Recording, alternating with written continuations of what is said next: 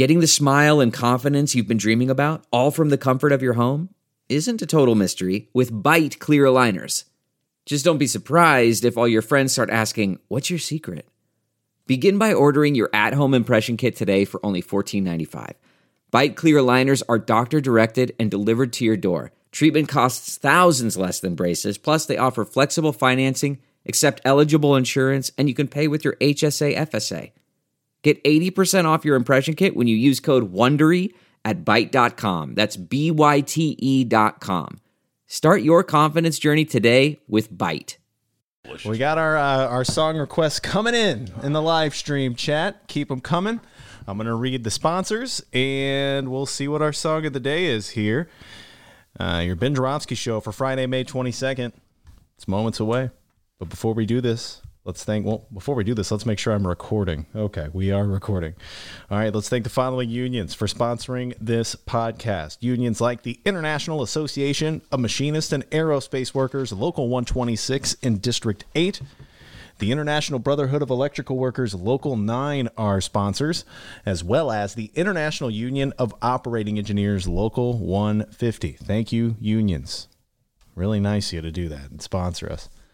And of course, today's Ben Joravsky show for Friday, May 22nd is brought to you by our good friends at the Chicago Federation of Labor. Look on the live stream chat and see what our song of the day is. Hang tight.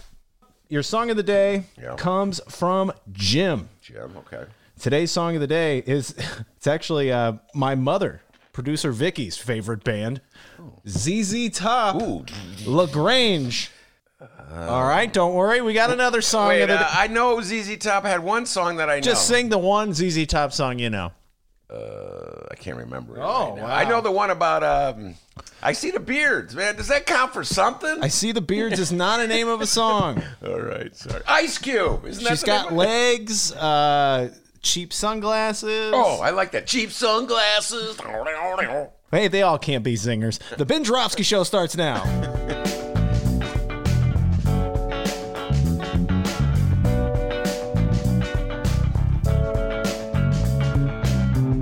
It is Friday, May 22nd, and live from Ben's attic. This is the Ben Joravsky Show.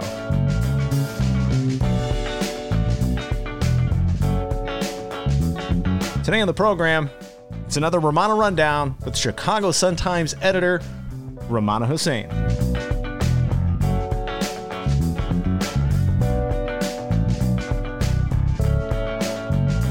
And now your host, Chicago Reader columnist Ben Joravsky. Hello, everybody. Ben Joravsky here. We're calling this Mayor Mutombo Friday.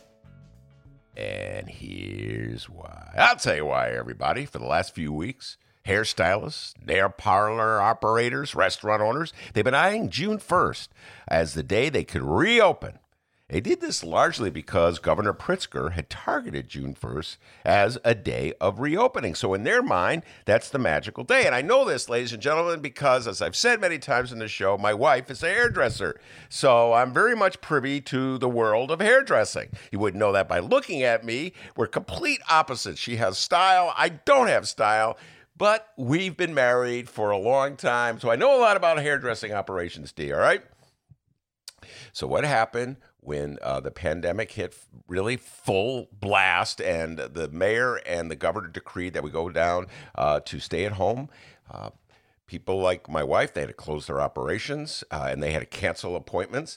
Uh, and then they said, well, you know, I think maybe, let's see, it was like March or so. We'd probably be open in April. So they made uh, new appointments based on, you know, the notion that they might be open in April. And then April rolled around. Well, we'll be open in May. And they made new appointments. And then May rolled around. And eh, we'll definitely open in June and June. So you keep making new appointments. Now, this is something you may not realize. We're going to be talking about this with Rummana Hussain.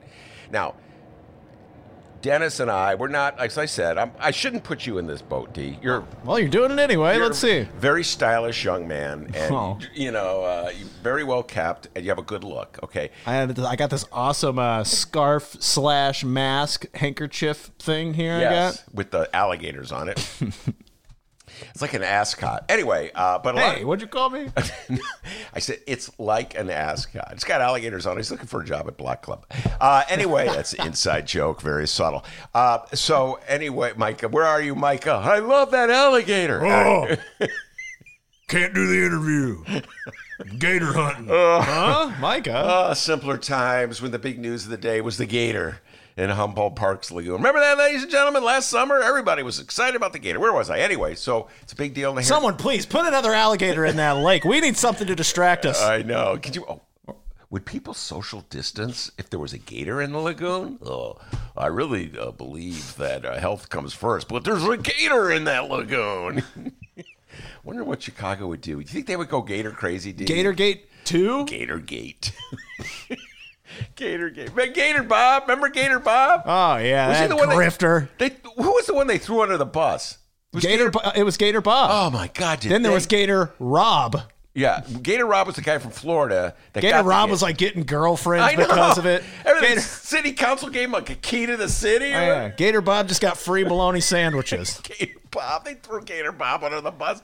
Chicago, you're a fickle bunch. No, I think that guy was smart. I feel like he was just like a, a rambling man traveling in Chicago. like, oh yeah, I get that gator. Look, I need four Bud Ices, two bologna sandwiches, and I'll get that gator. And he was just like, you know, milking it for as long as he could. Uh, anyway, where always I? Oh, hairdressers. A lot of people care very uh, much about how they look, uh, their appearance, and so it's very important to them that uh, they can schedule their hair appointment. And so they always, you know, there's like a little battle over like when you're rescheduling. The last person canceled wants to be the first person rescheduled. So you know, it's a bit of an adjustment. But uh, health comes first. Health and safety comes first. So keep pushing back the time of reopening.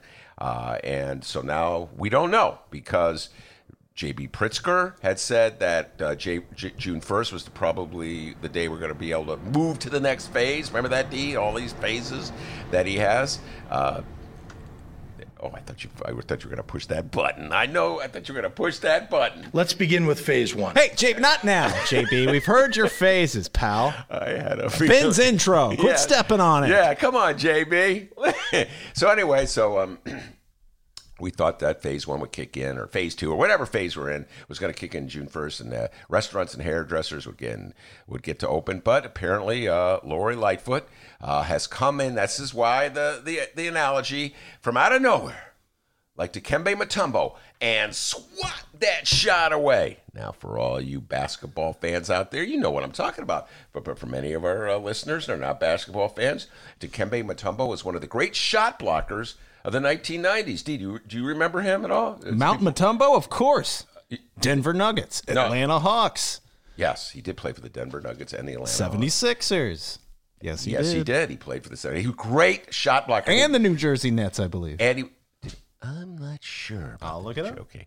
Uh, anyway, so when he was done blocking the shot, he would stand over uh, the person who shot he blocked because he was a very ta- uh, towering person, and he would wave his finger like, "No, no, no, don't try that." And so, in much the same way, uh, Mayor Lori Lightfoot came out of nowhere, swat, get that weak beep out of here. I am not opening up uh, on June 1st. I well, I'm holding off on my decision. She's going to let us know. I guess today she's going to let us know, D, or maybe tomorrow. I don't know. But the point is, J.B. Pritzker may be the governor of Illinois, but Lori Lightfoot is the mayor of Chicago.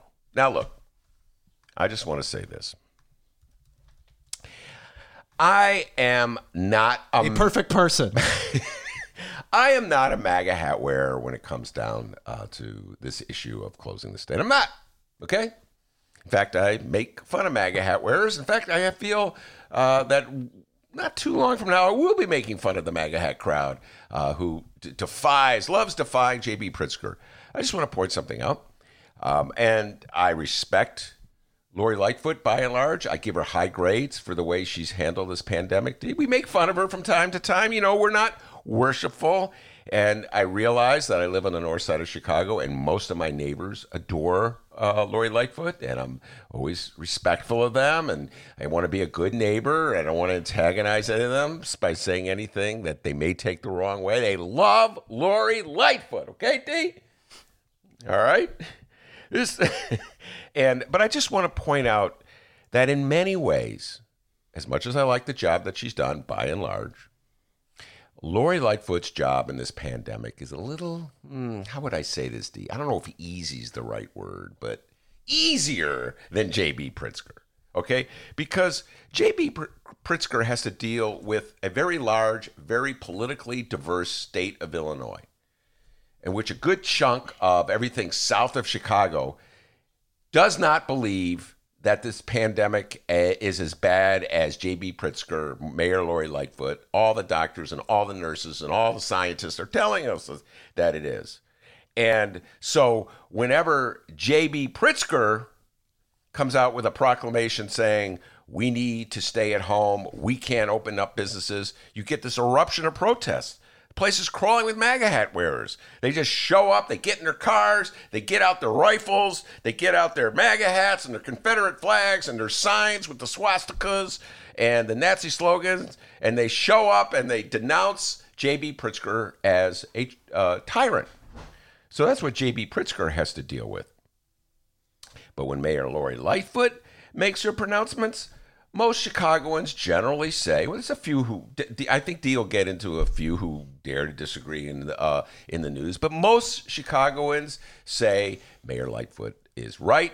We're going to abide by her suggestions. We're going to do what she says. But they have memes, uh, you know, revering her, and uh, they make her this iconic figure. So this little light of mine, I'm going to let it shine.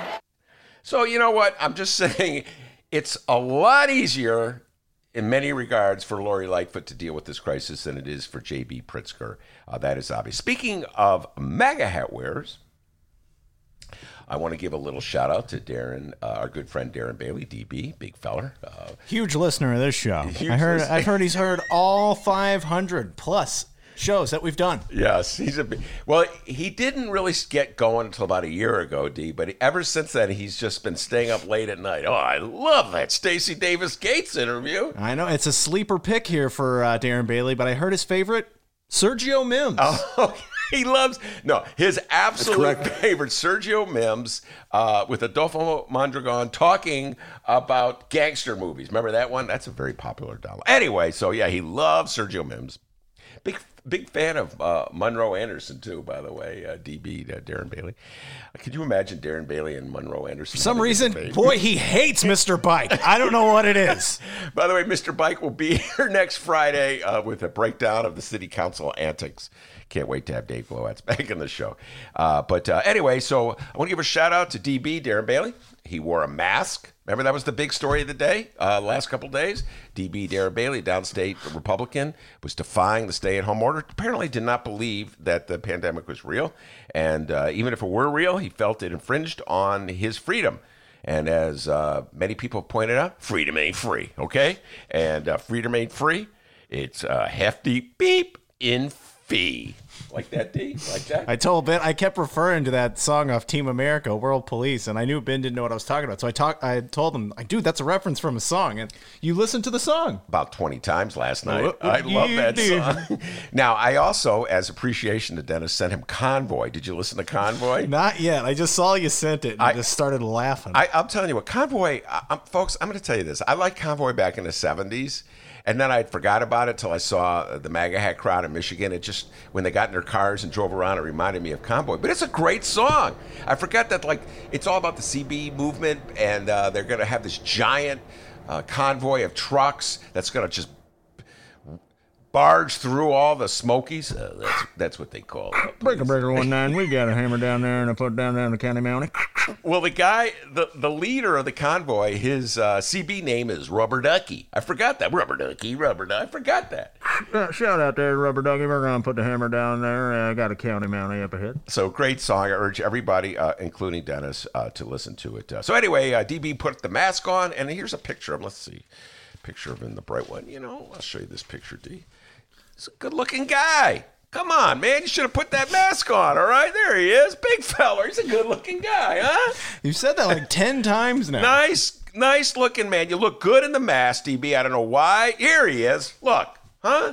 And there's social distancing. He's chatting with someone. He's got the mask on, and he has his Oh, look at that goofy uh, mask that one guy's got there at the bottom. Yeah, no, that's Jim, Jim Oberweis. He's got the full shield. Uh, I think he's trying to be ironic. But here's DB. He's got his mask on. It has a message. Let's see. My name is Darren Bailey, and I'm a big doof. All right. DB, you know, I'm glad you put the mask on. Yes, you're right. Freedom ain't free. Sometimes you have to wear masks uh, and uh, just to protect everybody. Uh, but meanwhile, by the way, he may have put the mask on, and he looks, as Dennis says, very handsome in that mask. Oh, that was you, dude. Uh, but his lawsuit defying the state uh, continues. He's got a lawsuit uh, in uh, Clay County where he's essentially saying that uh, Governor Pritzker has overstepped his bounds by imposing the stay at home orders, and uh, he wants to personally be freed of them. Uh, and I think the judge ruled in his favor. Uh, a very learned judge, uh, Michael McHaney is his name. And this guy, man, it's like a hang 'em high judge, D.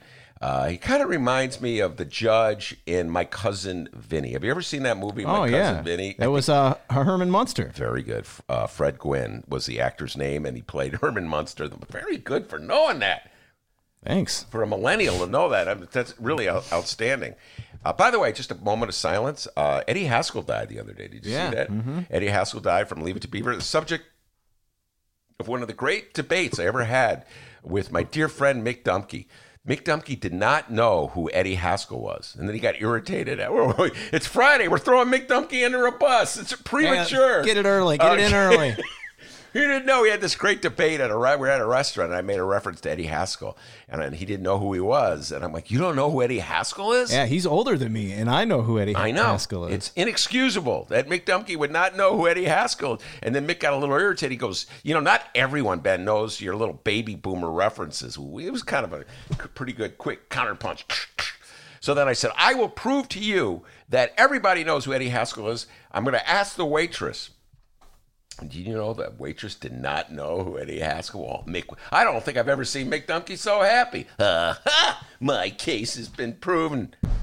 Anyway, where was I? Oh, so uh, uh, Judge Michael McHaney is his name. He ruled in favor of uh, DB, uh, and now DB is back in court. He wants to extend the ruling so that everybody in the state of Illinois is free of any obligation to uh, protect each other, one another, uh, from this virus. So let me read to you this uh, very interesting opinion um, by the judge. This is Judge McHaney. Remind me, D, never to get pulled over for anything in Clay County because I have to come before this judge. He sees I'm from Chicago. Good God, he'll throw me in jail so fast. Get in jail, you mother beep.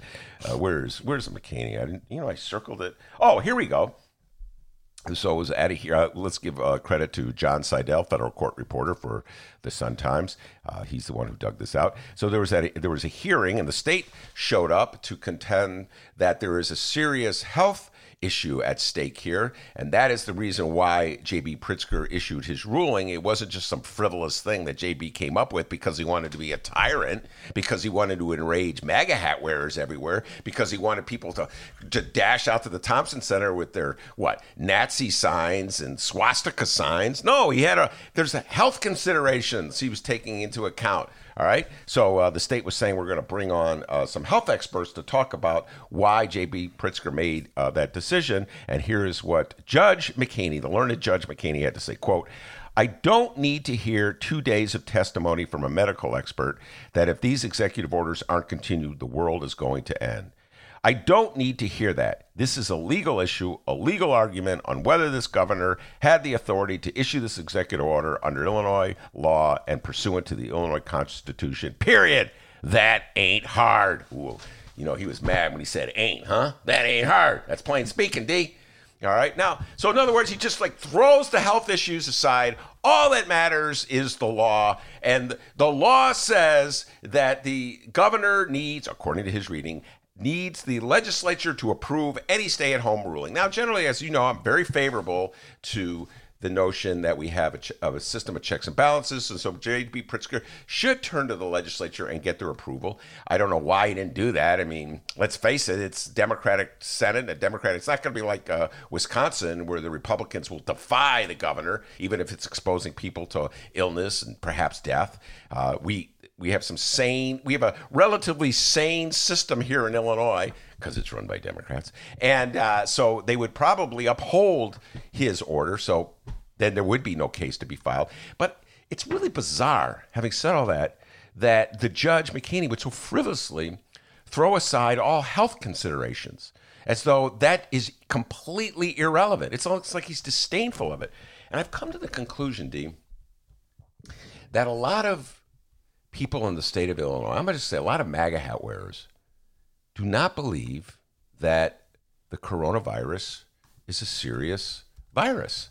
They don't believe that COVID nineteen is a serious disease. I'm thinking about this.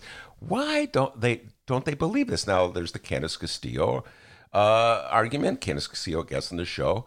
Uh, uh, her opinion is that when the initial stories broke and it showed that uh, black people were dying at a higher rate than white people, that many people concluded white people can't die from this disease, which is a really insane conclusion to draw from that. But that's uh, Candace's opinion. I have another theory. Uh, my theory is because the virus itself is so small you can't see it, they don't think it's real. I think there's some of that. And I was talking to a dear friend of mine before the show today about this, uh, my dear friend Milo Samarju, who's been on this show. And Milo has a relevant story that kind of uh, under supports this theory. Uh, by the way, we're going to bring Milo. I'm going to talk Milo into returning to the show for Memorial Day. But back in the 60s, uh, Milo was drafted and sent to Vietnam. And after training, uh, he was sent home to Gary for a, a little rest before he was shipped off to Vietnam. And he bumped into an old friend of his. Maury is his friend's name. And Maury was, uh, was trying to reassure Milo. And he said to Milo, Milo, I know you're going to Vietnam. I know there's a war going on there, but don't worry about it. Those Vietnamese, Vietnamese, you ever see them? They're really small. They're only about this big and he pointed to he had his hand out like at his waist like somehow or other because his notion of vietnamese is that they were short people it wouldn't be a dangerous situation like uh more i want to point out the vietnamese have guns so even if you're short and you have a gun it's a pretty scary thing but his notion was that because they were short it wasn't dangerous we're gonna have to bring milo in to tell that story it's a pretty funny story and uh, milo had enough sense not to believe uh, Maury.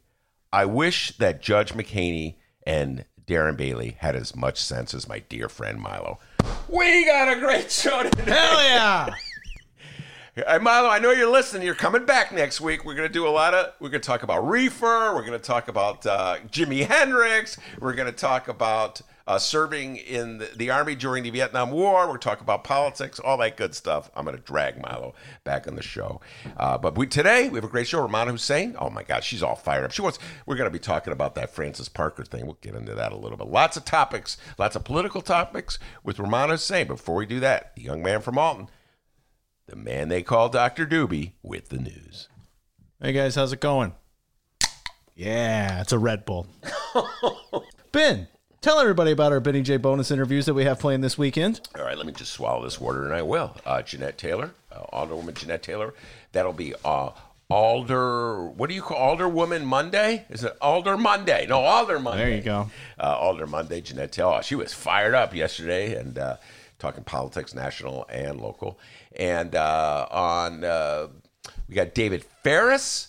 Uh, the learned political scientist from Roosevelt, who is always trying to get the Democrats to play tough like Republicans. He's got his new book coming out. We're going to talk about his new book. We'll also talk about Trump and Pelosi and the strategies to defeat Donald Trump and whether Joe Biden uh, is being uh, too soft in his fight against Donald Trump. All kinds of political stuff with David Faris. Love talking with David Faris And uh, Eric Zorn, EZ, Pride and Joy of the Chicago Tribune uh, Eric Zorn, and he'll be on. And a listener of the Ben Joravsky Show. Eric Zorn. and Eric has uh, said that he would like to do it as a Zoom interview. So I'm going to keep my eye on that Zoom. I've learned my lesson. Yeah, there's a there's a time limit. We have to pay money for there to be more time, and we're not doing that, dude. Uh, yeah, so uh, so okay, that, that's gonna be that's a hell of a weekend lineup, man. Jeanette Taylor, Eric Zorn, and David Faris. I, I'm really looking forward to it. You that. can download all these at both Chicago Sun Times and Chicago Reader websites and wherever else you download your favorite podcasts are going to be available at about 5 a.m. All right, on Saturday, Sunday, and Monday to hold you over until we come back in this ad. I can bring you more new Ben Joravsky shows. All right, for the fourth and final time this week, Number four. Let's talk about what's happening in Chicago and or Illinois this afternoon. Actually, first up, some sad news. Ben, I don't know if you've heard this or not. Uh, you only read the paper. You barely go online. Uh, it says here uh, today it was announced uh, that uh, Jerry Sloan died at the age of 78 from complications of Parkinson's disease and Lewy body dementia. Yeah, let me just say this. Thank you for saying I did see that. I was talking to Milo about that. Um, everybody knows, I'm getting a little choked up here. Everybody knows I'm a, a big time Bulls fan. Jerry Sloan was part of the greatest backcourt in my uh, in my opinion, and my beloved Norm Van Lier, uh, who was a friend of mine, and just a total court warrior, Norm Van Lier and Jerry Sloan. And uh, when I was a kid growing up in Evanston, uh, they were my heroes, particularly Norm Van Lier and Jerry Sloan and Norm Van Lier were just they were so tough, they were so hard nosed, and they were parts of a Bulls team that was just good enough to break your heart, just good enough to get to the threshold, but not quite cross it. And D, I always say this, you know, I think winning is overrated in sports. I mean, I know that's funny for me because I've been. Uh, we do a whole segment now about basketball since the last dance and uh, like everybody else i was cheering jordan but you know some of my favorite sports memories are rooting for teams that didn't win and um, it's you know they always say what is it it's the uh, the journey not the destination uh, so those bulls teams with jerry sloan and norm van lier were are just still strong in my mind and there was a story i'll just tell this one story about jerry sloan and norm van lier before they were in the same team they were rivals. Sloan played for the Bulls, and Norm Van Lier played for the Cincinnati Royals, and they got into a fight. Uh, that's how they were just these two tough guys. They got into a fight on the floor. They were kicked out of the game, and they went down the locker room. And in the uh, hallway, going to the locker room, guess what? The fight continued. Two tough guys. They played together, and they gave their heart and soul to the Chicago Bulls. So uh, my condolences to Jerry Sloan's family. Uh, he means a lot to a lot of old Bulls fans in the city of Chicago. All right, moving on here. Chicago Mayor Lori Lightfoot. What's more important, saving lives or getting a pedicure? It's cold out. Nobody's going to see your toes. Yeah, what about a haircut? No, sorry, no Lori jokes. Right now, as I attempt to sound like I know what I'm talking about, Mayor Lightfoot is in City Hall. She's conducting a video conference briefing about Chicago's game plan to reopen. Ben, I actually have it right here. Let's listen in live to a part of the mayor's conference. Has really shown through um, during this crisis. Uh, with that in mind, um, I also want to take this. All right, turns out it sounds like crap. Wait, don't time out. Was that an ambulance? Yeah, I don't know what, what the audio deal is there. College prep. So I don't know what's going on there. I don't know what. Well, but that give you credit for trying, man. Yeah, thanks. Good job. I, when you did that, when you did that setup, I thought a joke is coming. Oh, he's going to play Lori Lightfoot. No, you I actually- I was I like- will lock you up. No. I, I've been trying to get a job at uh, BBM, and that was going to be my demo reel. And uh, well, that didn't go over over so well. hey, let me just throw it. Hey, BEZ. Come on, man. This guy's the most talented no, producer. I'm over BEZ, BBM. All right, BBM. He's the most talented producer in the city of Chicago. And we'll still do the podcast if he gets the gig. Okay.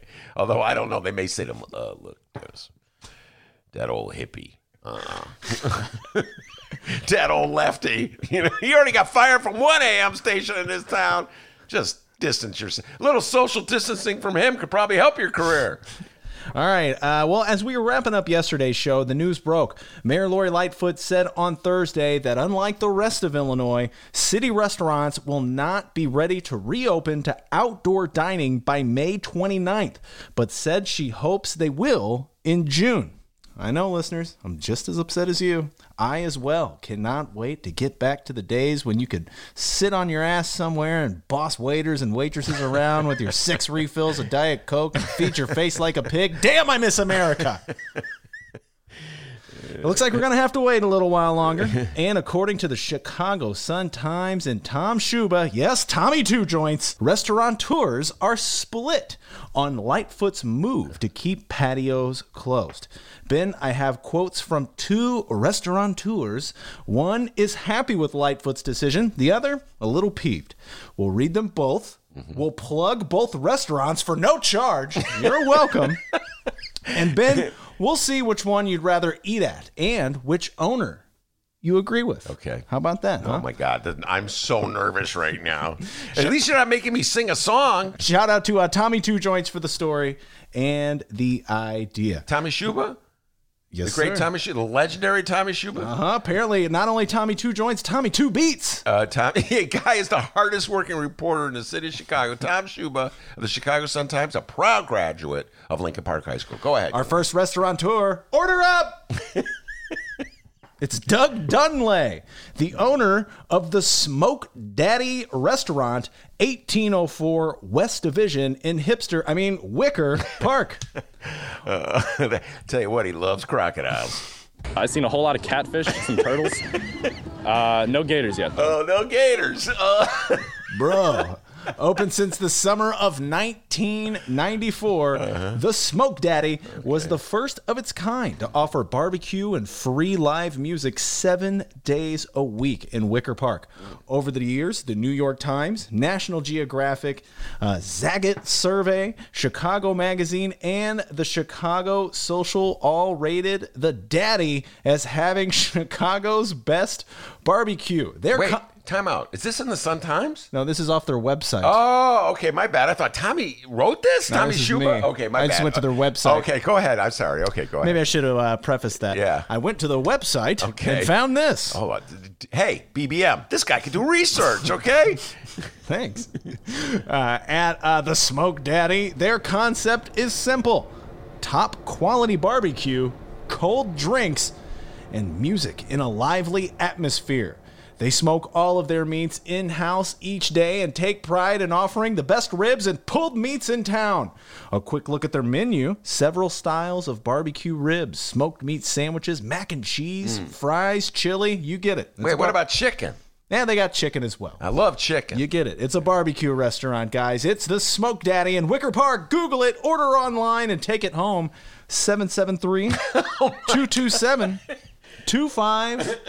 2583. the number is correct. 773 227 2583. You're welcome, Smoke Daddy. Hey, we got your back. The Smoke Daddy himself, owner Doug Dunlay, said when Mayor Lori Lightfoot told reporters that she doesn't think Chicago restaurants will be ready to reopen by next week, uh-huh. he felt as if she, quote, pulled the carpet out from under us. He went on here and said, I think it's short sighted, and I think it's a slap in the face or a gut punch. Okay, well, which one is it? A slap in the face or a gut punch? I would assume a gut punch. Which is worse, Ben? A gut punch or a Well, slap in the all, face? It could be a one-two combination. Ooh. Okay, she could have went and then. Oh. I think the gut punch would be worse. I don't Yeah, know. I, I've been punched in the gut. Yeah, it, it's it not takes good, the wind out of you. Yeah, and a slap in the face, you can kind of walk, but slap in the face and a gut punch. I'm going uh, slap in the face, Dunlay. Anyway, Dunlay claimed the mayor's statements were vague and said he was frustrated that his restaurant is missing out on the spring and summer, which are vital seasons for his business. For now, Smoke Daddy has cut much of its staff and is focusing, like many restaurants, on takeout and delivery.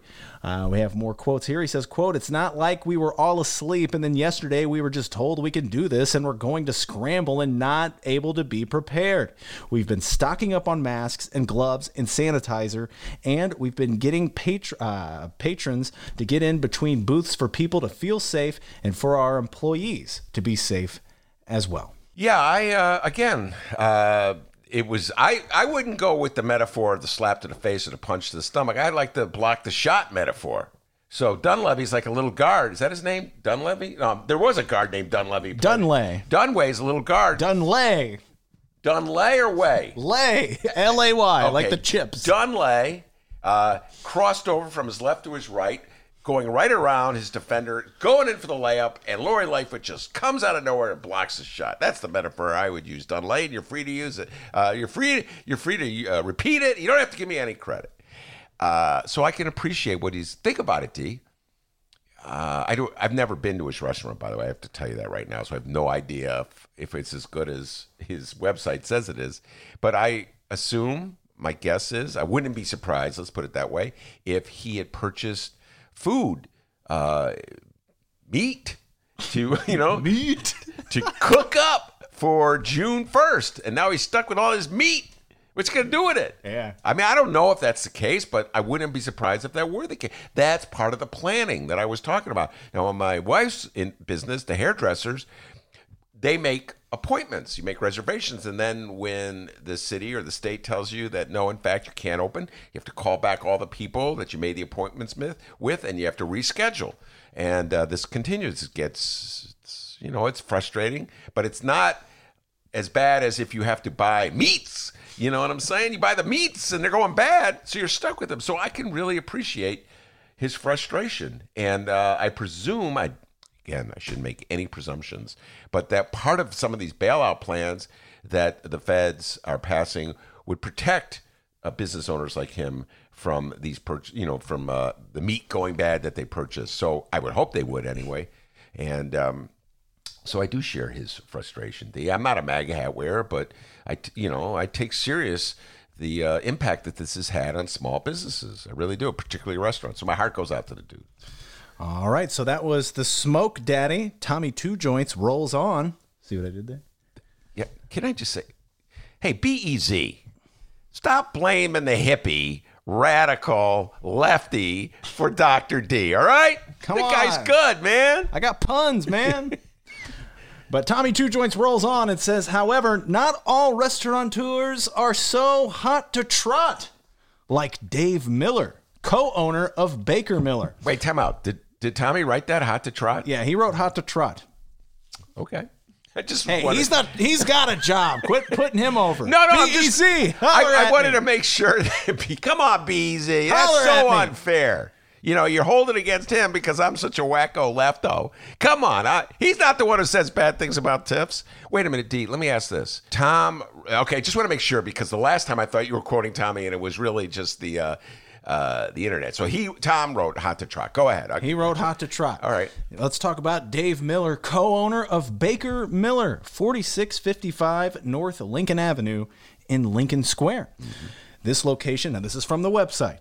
This location has a bakery kitchen as well as a full savory kitchen where they serve breakfast and lunch. They have about 40 seats inside and another 40 seats on the back patio that's open. Well, I guess not right now when the weather is nice. Uh, a quick look at their menu. We got the fisherman's biscuit with salmon. Sounds pretty good, huh? Grits, biscuits and gravy, avocado toast. Oh, I love avocado. And if that wasn't enough, Ben, they have a meal called the bin. No, they don't. Yes, they do. It's a $10 breakfast biscuit. Why'd they name that the Ben? Ah, so the bin, they got that going on there. If it was, they they should name the avocado toast the Benny. Their lunch isn't really anything to go home and write about, to be honest. All right, they got BLTs and salads. It's Baker Miller Cafe, forty six fifty five. Wait, wait, what's the matter with salad? I mean, they're good and all. You can get a salad anywhere, right? There's nothing wrong with salads. I mean, I didn't say like salads suck. Wait, be easy. Don't hold that against him, okay? BZ loves salad, all right? You Dave? know they love salad. right, He he really does like it's just a joke. BZ. Don't hold that against him. Easy, man. I know they hold me against you. It's so unfair. Go ahead, D. It's Baker Miller Cafe, 4655 North Lincoln in Lincoln Square. 773 654 3610. The number again. 773 654 3610. Order a biscuit. Order the bin. Okay, we got quotes. Dave Miller of Baker Miller said those pushing to reopen now are actually in the minority. Miller credited Lightfoot for, quote, making decisions that are best for the city and viewing the city as separate from the state. He goes on to say, quote, I think it shows a lot of wisdom, and I really respect Lightfoot's decision. Uh, Miller's restaurant has found some success pivoting to a takeout spot, and he's in no rush to open his dining room or that patio we were just talking about. Deeply concerned about continued spread, he said Baker Miller likely won't reopen until a vaccine or herd immunity is developed. Uh, one more quote here. Uh, he says, Just because the law lets you doesn't mean it's wise and that consumers are going to do it. That's the thing that these people are pushing for. But I don't really get the point because consumers are not going to eat out on a patio. Benny J, two questions. Where do you stand on the two restaurateur statements? And way less importantly, which restaurant would you like more? Well, I have a confession to make. Okay. And it's a confession uh, that uh, also covers you, and you don't realize this. Okay. But um, I have been, I've been a consumer. What's the Miller's? Is that what it's called? The bakery? Baker Miller Yeah, Cafe. Baker Miller. I know where it is. It's on Lincoln Avenue. And You've uh, been. I've never. Okay, this is. Uh, it's a confession is greater than. I've never actually been to the restaurant, and this kind of will underscore the point I'm about to make. I've never been to the restaurant itself, so I've never uh, actually had any of the the entrees that you were just talking about, the delicious salad, for instance. Never had that, but since the uh, the COVID outbreak, since the stay at home rule, I have gone to that takeout and I've purchased loaves of bread that they make there, and you, my friend, have enjoyed those. You're loaves kidding of bread. me. Those, that bread's good. yeah, that bread that my wife every day makes for you with the like. What does she put in yours? She puts peanut butter in yours. Butter right? and jelly. butter and jelly. But but then it, in the afternoon, it's the peanut butter. God, life is good in the attic, huh? That's bread from Miller's, man. So so here here's the reality. The reality is this: two things. One, the location. He's on the north side. Uh, the Miller guy. Northsiders love Lori Lightfoot. There's just something about being in the north side of Chicago. I didn't put that together, but totally true. This You know. is a North Sider. I love Wow. Lori Lightfoot. That's, I mean, I want to like Lori Lightfoot, but it's just like when everybody moves one way, I, my instinct is to go the other way. You know. The other thing is that Number two.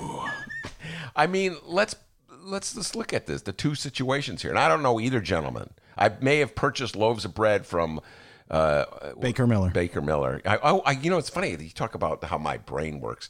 Every time you say his name is Dave Miller, I want to say no. You, it's Dave Matthews because there's a rock band named Dave Matthews. It's Steve Miller, but in fact, he's taken two gr- rock bands and put them together. Uh, so uh, Dave Miller. I, I've never met the man. I don't know him. I don't know the other dude, Dunlay or whatever his name is. Or is it Dunlay? I got it right. Yeah, Dunlay. So I don't know either one of them, but I'm just saying it. One's on the north side, the other's in Wicker Park. They love Larry Lightfoot on the north side. That's number one. Number two, Miller's open. He's selling loaves of bread, man. You, that bread goes fast. And as Dr. D will tell you, it's good. He's wolfing it down every day, all right?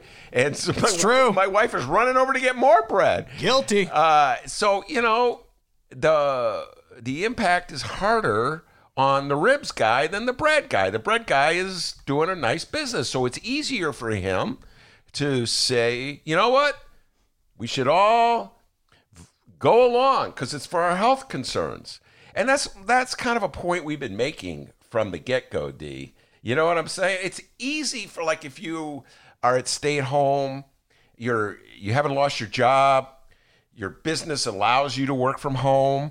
It's easy for you to sit in judgment of somebody who is really getting crushed by this stay at home uh, rules and orders. It's really easy to be in judgment of them and ha- hold them in contempt because you're not paying the price for it. That's the point I'm trying to make all along. And I think Bob Diber did a great job. My favorite Democrat in the state of Illinois, Bobby D from Madison County, he did a good. He made a good point about that. You know, it's a complicated situation. So yeah, it's easier for a baker who is operating a thriving takeout business where people literally line up to buy the loaves of bread, D. And it's delicious bread. So I'm not hating on the guy, all right? Then the rib dude who just bought all these ribs and wants to open up. So, I mean, one guy's really hurting and the other guy's not hurting as much. So it's easy for the guy who's not hurting as much to say, come on, guy who's hurting, fall in line. And I'm like, well, you know, it's easy for, just recognize this, people. Just, we're not all perfect. You know what I'm saying? We're not, some of us have flaws, okay? Myself included. So in general, I just say, show a little empathy for the guy who runs the rib place. And uh, just like Chicagoans, I think you should show a little empathy for J.B. Pritzker. I mean, it's like Lori Lightfoot issues ultimatums, and everybody in the North Side worships her. J.B. Pritzker issues uh, ultimatums, and half the state, geographically speaking, is up in arms with their MAGA hats. So it's just like different situations for different people in this uh, pandemic. I'm not a perfect person. All right, Ben. So so anyway, we're about to go out to eat, and uh, you know, uh, people are like, Ben, which restaurant you want to go to? We got this Baker Miller, or we got uh, the Smoke Daddy. Ben, you get to pick. Where are you picking? Oh, that's really tough, man. Um, I'm open to bribes, by the way. Either restaurant wants to advertise Oh, the Ben Joravsky show. It's not how it works. oh, it's not how it works. no. I, I'm I, I um I have to say uh, I'm more of a I see, but I don't like ribs. So you know I'm not a ribs guy at all. I'm going. I, me pers- I'm going Baker Miller. I love breakfast food, and a confession, I don't like barbecue at all. yeah, I'm really. I don't. You don't like barbecue? It's messy, and like it's the last thing I want to eat now with all this going on. You know what I mean? Very messy. Uh, nah, it's not a big fan. My dear friend Cap uh, is. I get my barbecue when I go to his house. I haven't been to his house in a long time. It's one of the things I really miss. We'd be watching the basketball games, and he makes delicious barbecue chicken. So, uh, I I'm with you. I'm not into barbecue ribs at all. So I'm not like. So if the guy had the chicken, we keep talking about the pulled sandwiches. So I don't know if he has real chicken. So. I don't know. I'm gonna uh, say I'm gonna. I'm not gonna. I'm gonna go to Luella's, which is right down the street from Well, you can't do that. Oh, okay. I love their They fried named chicken. a. Uh, th- there's a thing called the bin. All right, you should go with Baker. All Miller. right. Listen, I love Baker. I gave him an endorsement on their bread. is unbelievably delicious.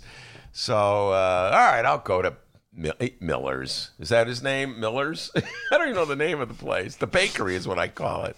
I'll go to Miller's Bakery. Okay, you, you twisted my arm. Let's go there. I'm hungry, man. There you go. We got a show to do. We're closing down the show early today. I'm hungry. Hey, how about that for a Friday podcast segment, huh? All right, now let's check back in on that crappy audio on uh, the mayor's press briefing. Worse. People Okay, it sounds even worse. Wait, hold on. Indiana wants me. Lord, I can't go back there. I don't know what that means. All right. In other city news, Ben wanted me to mention this one. Oh. The headline reads Condo owners allege Francis W. Parker School tried to fraudulently take over their building and called the move, quote, morally bankrupt. And the Chicago Sun Times' Mitch Dudek writes Condo owners on Thursday vented about a lawsuit that they filed against the elite Francis W. Parker School. Francis W. Parker School for allegedly carrying out a quote covert scheme to take control of their Lincoln Park building and make it part of the school campus. The building is just west of the Lincoln Park Zoo, and the suit alleges that Parker committed fraud by using straw buyers to hide its ownership of six units in the building. Yeah, I have been following this. The, the Tribune uh, was the one who broke this story. I forget when. And now my beloved Bright One is uh, writing the story as well. There was also an article in the Tribune today about this. And uh, I, as, as part of my assignment to give it uh, to Rummana to talk about, because Rummana Hussain loves weighing in on the hypocrisy of rich white people. It's one of her favorite topics. I always enjoy it when she does that. But I, I just I find this this what wow yeah okay it's just an allegation. Let me back up the just an allegation. Okay, it's a, a Wait, lawsuit. did you say just an alligator? I've seen a whole lot of catfish, some turtles. Uh, no gators yet, though. you know I remember I always called it a crocodile, but you're right. It's an alligator, not a crocodile. Ben, it's a gator. Gator got your granny. Uh, gator gate. That's what we called it. Um, so you know it's just an allegation in a lawsuit. That said, man, wow, I'm just like you know, Francis Parker, I don't know if people know this, but it's a really upscale private school in the north side of Chicago. I think at the Tribune quoted the tuition is $40,000 a year. That's a lot of money. forty thousand dollars a year. So if let's do the D, you're better at math than I am. Oh, Help me out okay. here, okay. I did go to the Daniel Biss math uh, training camp. Let's get DB in the studio. Uh, di- two DBs, Darren Bailey, Danny Biss. Hadn't thought of that. uh, so it'd be about four. If you go from kindergarten all the way to high school, you're talking 500 grand. And that's without the, uh, just for one kid. And that's without tuition going up. So it's a very expensive school. And I know I've known a few friends of mine down through the years uh, have gone to Francis Parker, and they're very proud. Sort of a progressive education, uh, holistic education. You know, trying to get kids just think of the whole world, and you know, uh, and but man, it's just like all the things that you teach kids goes out the window when you're wheeling and dealing. You know what I'm saying? They, I mean, what a power play. Let folks fight if if they're what they're saying is true. They want the building to expand their campus, building down the street close to their school. They want that building to expand their campus. The the condo owners don't want to sell. They like living there. It's a nice building, right near Lincoln Park. You can't blame them. So what do they do? They get straw buyers to buy units. Eventually, they'll take control of the condo board, and then they'll vote to sell. I mean, it's like something out of Donald Trump's playbook, you know. And well, I don't know. I can't say this that the good people at Francis Parker are uh, not for Trump. I'm sure there's a lot of Trump supporters at Francis Parker. It reminds me of a few years back, Latin school, uh, another uh, very expensive private school in the north side. In fact, Latin and Parker, there's a rivalry. D. Did you know this? No. There's a rivalry between Latin and Parker. I once went to a basketball. News to me. wow. Yeah, man. Latin. okay- Okay, they're each on Clark Street, and Parker is closer to Fullerton, 2400 North, and Latin is closer to North Avenue. There are these uh, two very well connected, wealthy private schools that have been around forever. Uh, they're maybe years ago they had like different philo- educational philosophies. I think they're lost to time. But I remember Latin wanted to have a soccer field in Lincoln Park. I, I wrote about this a lot about 10 years ago. And so they just used their clout to get the park district to build a soccer field for them. Uh, to turf it over, and there was an outcry from residents, and you know, there's, hey, what about democracy? What about due process? This is days of Mayor Daley, man. Park District did whatever he, he wanted. So I would write stories, you know, ripping Latin for what they did, and then of course being on the north side, Northsiders love Mayor Daley. I got nothing but heat for that, D. Oh, how could you say anything against Mayor Daley? Much very similar to the attitude. Northsiders just fall in line with whoever the mayor is. They just love their mayors. Anyway, so um, yeah, these powerful schools think they could do absolutely anything, and I just I was like, what about the values? What do you? How are you going to teach us in a civics class to your kids at Francis Parker? You know, what you- what is the lesson you're going to impart to the kids of Francis Parker? What might makes right? If you got the money and you can buy it, tough luck. Is that the lesson for the day for the kids? I just uh, I gotta get uh, Rummana Hussain's on this. This one really popped out at me. D. I read this story in the paper. I'm like, this is a classic rules for thee, not for me story. You know, It's the Francis W. Parker School 773 353 3000. If you would like to enroll your child into that program or school. wait, correct. Time out. Did you? Is that the actual phone number? Yeah, I looked it up. Hey, easy. Seriously, guys, I'm desperate. Huh? I'm sick of these damn spaghettios. Let me, let me just say something else. I know there may be some Francis Parker's grads who work at WBEZ. Don't hold it against him. Okay, he had nothing to do. He never even heard of Francis Parker. I'm the one who told him to let's talk about this story. All right. So don't hold it against. Anyway, I, let me just really fast tell you. I went to the show. One school is called the Colonels. Francis Parker. I think they're the Colonels, and the other one's the Romans. I think. Don't quote me on this. I- and never they, do. they went at it. I was at the big game. I, I don't know. It's a long story why I was there. I was like, they're going at it. The crowd, yeah, yeah. It was a big showdown event, Dave. Was Why were you there?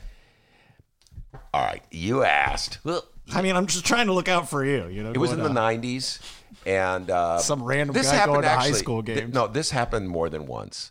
I was known in the '90s uh, as the guy who loves sports, and a lot. I there's a lot of people out there, D, who believe it or not, like they don't like sports, and for whatever reason, they wouldn't want to take their kid to a game.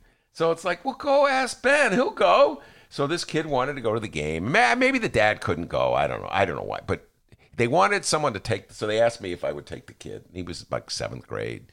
He wanted to go to the game. I said, sure, I'll go see this game. You know, once. So I saw the Cur- the Colonels versus the Romans showdown on the lakefront. Rich schools. So anyway, it was like. Uh, you ever see the TV show Gossip Girl? I've heard of it. Uh, well, my uh, wife and daughters loved Gossip Girl, but it was like a scene out of Gossip Girl. Like, oh my god. what? Uh, what? All right, and finally, it's the, the uh, I can't talk. And finally, it's the follow up that former Illinois Senate John Cullerton was so happy we forgot about.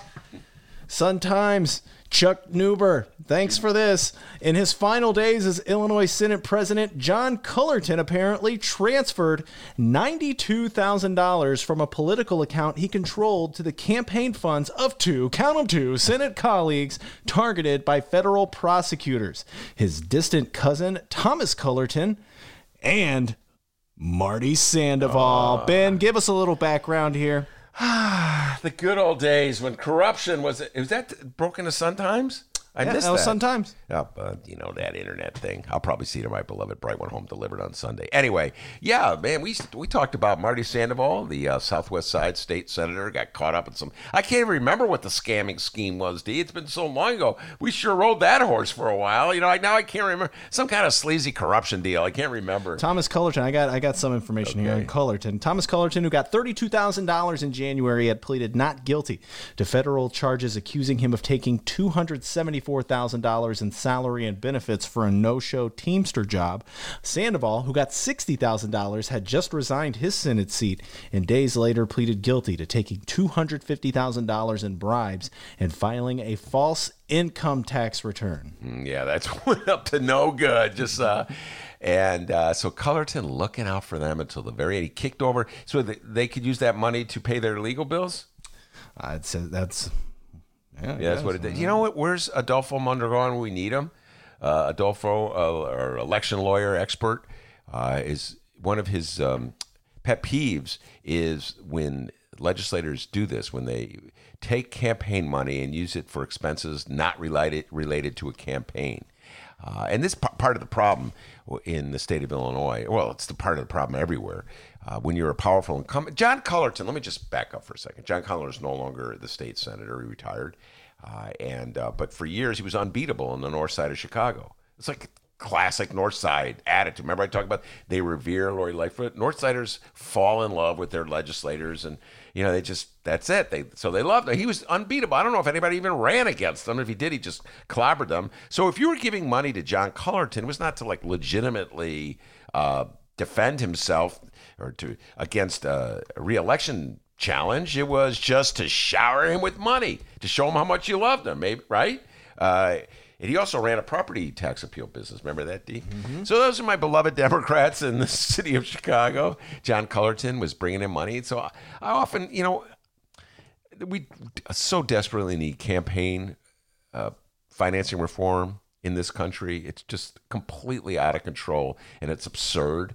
And when we try to reform it in here in the state of Illinois, we uh, somehow or other made it more perverted so that uh, wealthy people like Pritzker and Rauner can underwrite their campaign and just blow through the caps that we imposed on, on them. And, uh, but then I just want to say this all you MAGA hat wearers out there, you know, before you say, yeah, right on, Ben, tell it like it is about Democrats. It's the Republican Party that fights the hardest against campaign reform on the argument, bizarre and twisted that it is, that somehow or other, if you impose limits on wealthy people and corporations, uh, that's thwarting their First Amendment rights, which is a c- totally contrived argument that uh, they came up with to justify the hold that they have on our system. So that makes it almost impossible to have legitimate reform. So then we have the situation where people give all this money to Cullerton. He doesn't can't even possibly spend it. He's usually running unopposed or against some guy who's no chance to beat him, and then he can just kick it off, you know, to Marty Sandoval, so Marty Sandoval could defend himself, pay his bills, or Tommy Cullerton. So yeah, there's this story illustrates so much that is wrong with the way politics is funded in our state and in our country. Within days after they got the money, records show both men uh, made sizable payments to their defense lawyers. Though using campaign contributions to defend themselves against criminal charges is legal, Aaron McKean, a lawyer for the Campaign Legal Center, a national elections watchdog group, says, quote, it is unseem- it's unseemly to see campaign funds be used for legal defense especially when the situation is egregious. Campaign donors can rightly look at this and say that's not how they wanted their contributions to be used. The cash came from the Senate Democratic Victory Fund, which John Cullerton established and controlled, according to state records, to quote, elect Democratic candidates to the Illinois State Senate. Such funds typically are set up by party leaders to finance favored candidates. Thomas Cullerton and Sandoval weren't candidates at the time they received the money in January. Thomas Cullerton is not not up for re-election until 2022. Sandoval already had resigned effective January 1st. In a report, the Senate Democratic Fund filed April 15th with the Illinois State Board of Elections. Each of the payments was labeled a quote contributions refund. Yeah, I uh, Dolfo Mondragon would take issue with that uh, statement that it's uh, it's it's legal. He would argue that it's illegal. It's just that he seems to get uh, rulings against him when he takes it to court. It's not the first time. Maybe you should go get that uh, Judge Michael McHaney. He seems to hate Democrats. Maybe he would rule on your behalf, Adolfo, uh, the downstate judge who doesn't uh, think that uh, coronavirus is a serious health hazard. Uh, suddenly, he's not a, not only a legal expert, he's a medical expert. But anyway, yeah, yeah, I I think uh, Dolfo has a point. I'm not quite sure it's legal. They're just getting away with it, which is not the same thing, by the way. All right, everybody, that's the local news here. Oh, wait, President Donald Trump would like to weigh in? and I tested very positively okay. in a in another sense. So this morning, yeah, I tested positively toward negative, right? So no, I tested uh, perfectly this morning. Meaning, meaning I tested negative. hey man, you know, he, he's dyslexic. He gets it mixed up, Wait, right? Vice President Biden has a rebuttal? Play the radio. make sure the television, the, excuse me, make sure you have the record player on at night, the, the, the phone. Make sure the kids hear words. Oh boy, that didn't make sense either. what say you, random hipster? I've seen a whole lot of catfish, some turtles. Uh, no gators yet, though. Oh, wow. What does Rahm say? I don't have the clip ready. oh, okay. I love it when he does that. I, I rode my bike around the lake. Nobody said anything to me about health care. Thanks, Rob. That's hilarious, man. By the way, I just want to say this, Dems out there, uh, when the Republicans hit you with the uh, commercials making fun of Biden, you know that that the demented party, that's their big push. They're going to try to scare swing voters in Wisconsin into somehow believing that Biden has less going on upstairs than Trump, which is an interesting argument to make if you're a Republican. Good luck with that one. Uh, Dems, my advice play that trumpet. Just call us up. We got it. We'll help you out there, right? And WBZ, come on. Don't hold it. Can you see what he just did? How masterful that is? Come on, man. Just because I'm an old lefty hippie guy, don't hold it against my man. Wait, Mayor Ron, where did you ride your bike again? I just biked around Lake Michigan. Holy cow. Oh, I got it. How far was Nearly it? Nearly a thousand miles. Oh, okay. Thanks, Rahm. Take a chill pill, man. Okay, Rahm. Mayor Rahm. Good job, Chicago, electing that guy. All right, everybody, we're moving on here. We're going to take a little break, and when we come back, our favorite Sun Times editor, sorry to all the other ones, but it's true, Rummana Hussain will be joining us for another Rummana Rundown. She's going to give us recommendations because we're all at home just waiting to do something, so be uh, on the lookout for that. We'll be right back. It's the Ben Joravsky Show, and yes, we are live from Ben's attic.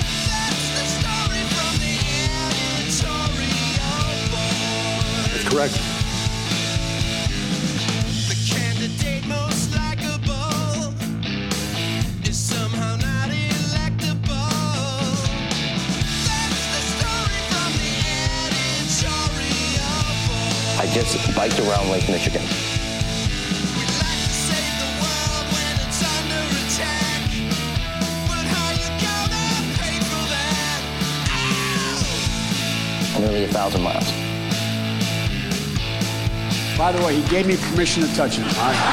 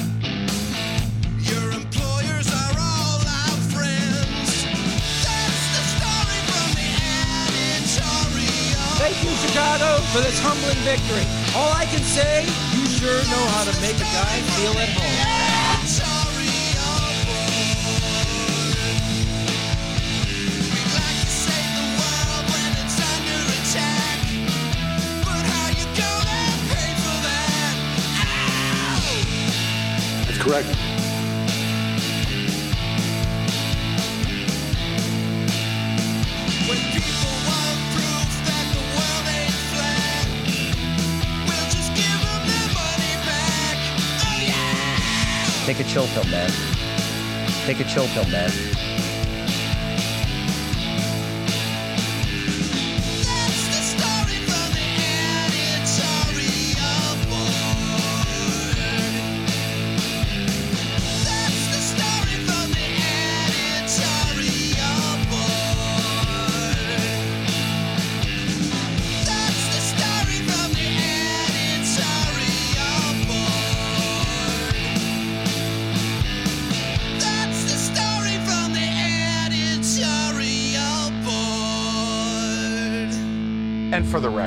I love puppies.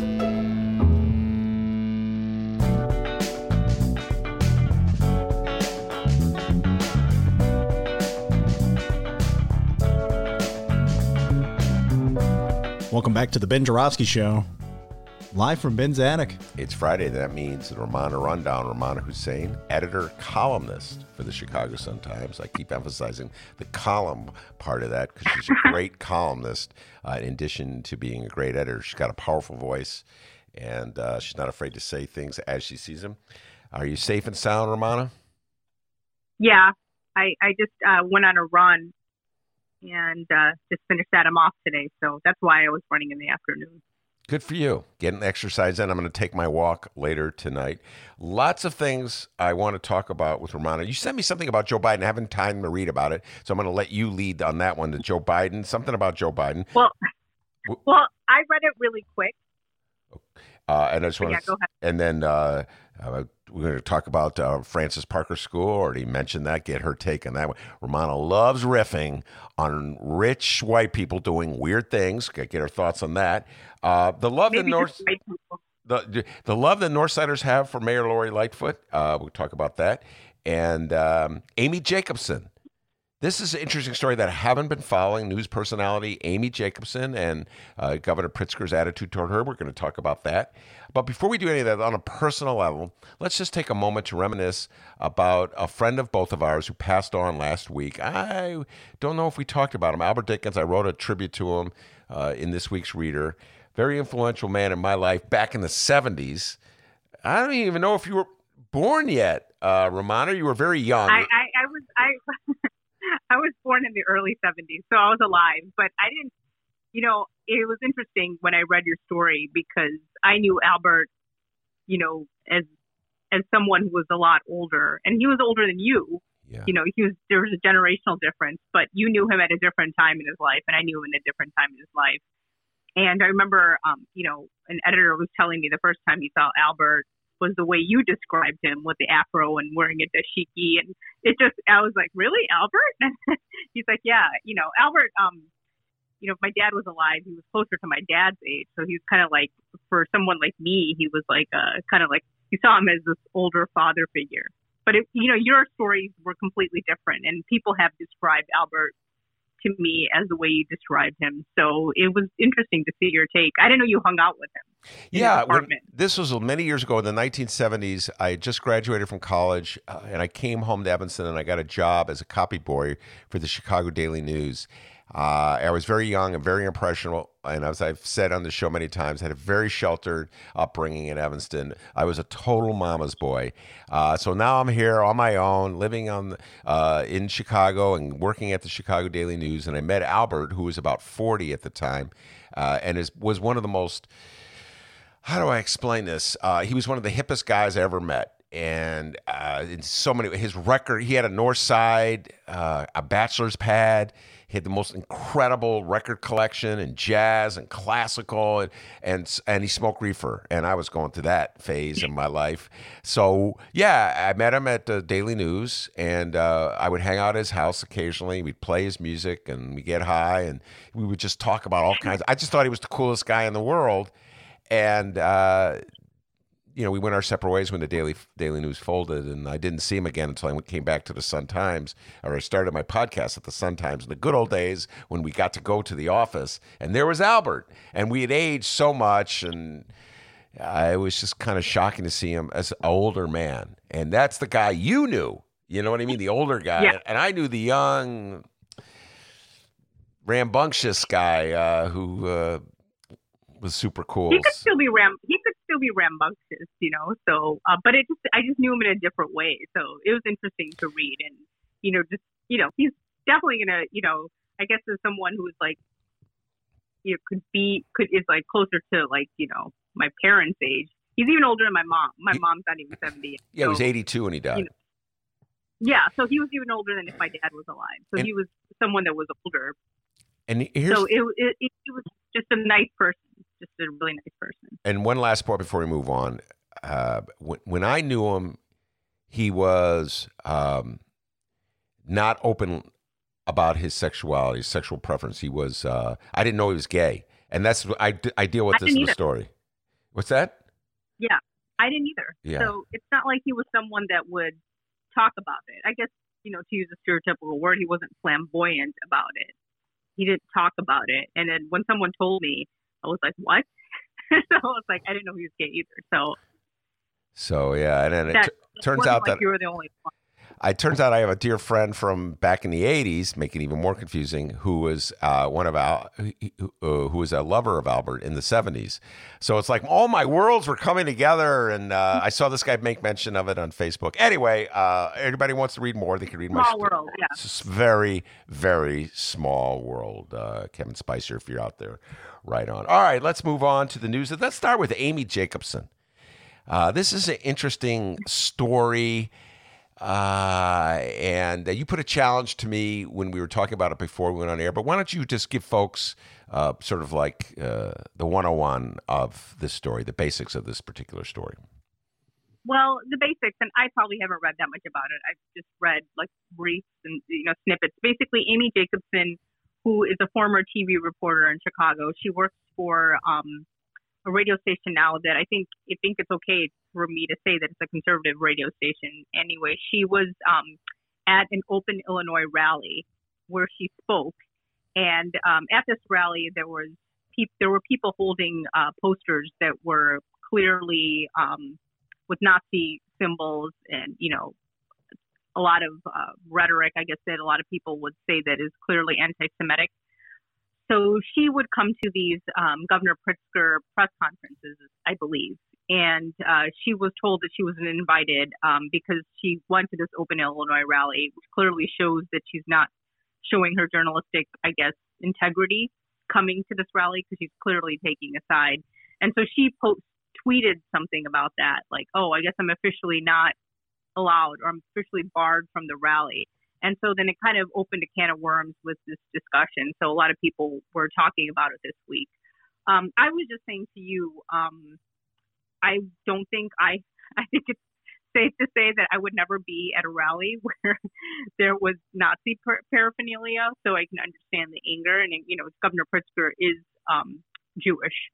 And I can understand that um, why. And then, you know, she's come, clearly at a rally. I personally don't go to rallies anymore. As someone who works in the journalism field. I know other, a lot of people feel differently. It's one thing if I went to a rally for like the Bulls winning, but I don't go to a political political rally as um, a citizen. You know, I have friends and there's a lot of political um, ideas that I believe in, and you know, I don't go to the Women's March. I know some people do, some reporters have. So my question is, um, if there was a reporter that you know works for a more left-leaning, you know, radio station or um, media organization, and they attended a rally, would they be barred from attending any sort of you know news conference? It's just a question I have, you know, as a journalist, because you know a lot of things that were just you know a lot of things that I guess, epitomized journalism like 20, 30, 40 years ago was all about objectivity. And that's kind of a little loose now these days. And so I'm not saying whether or not I defend Amy Jacobson. I'm just saying, like, do you think she do you think she should be allowed to come to a news conference again? I think it's a good question. Yeah. All right. Uh, I didn't you even. think it's a slippery slope? Yeah, I, I'll put it to you this way. I'm going to break down the issues that you raised.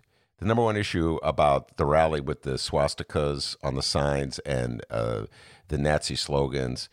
And I believe that anybody who uh, of the MAGA hat persuasion, any Republican, right wing Republican, any Trump loving Republican has to, owes it to themselves to come face to face and confront the reality that their party has not I'm going to put this as euphemistically as I can, Rummana, has not distanced itself from this hate. And uh, we talk about this on the show all the time. It's not just the fact that you show, you see uh, MAGA hat wearers with their uh, signs with the swastikas, which show a hatred of Jews, but they also have targeted everybody who's Muslim as Yeah. somehow an enemy to this country. And they've targeted now they're Asian Americans are enemies to this country. So the Republican Party has lost its way. And my I would just say this to my friends of the Republican persuasion. You owe it to yourself if you have any decency to have the guts to stand up to that hate and to tell Donald Trump, John Trump, that you got to distance yourself from it and that you're not a part of it. So that would be my that's my first reaction to uh, Amy Jacobs, who I don't know, I've never met.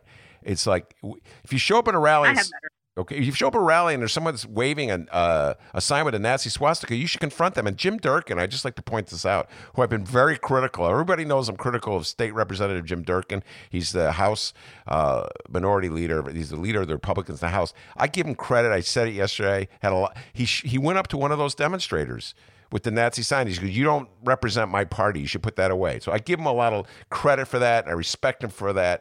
And that's you know, even though I don't agree with him on a lot of issues, I do appreciate very much him taking that stand. Uh, so I just the right wingers, the MAGA hat wearers that don't have the guts to stand up to a someone with a a swastika on their sign or look the other way, they got they should look in the mirror. That's my first reaction. My second reaction is, you know, come on, Governor Pritzker, let I don't. Why, why are you barring her? I, I, I don't.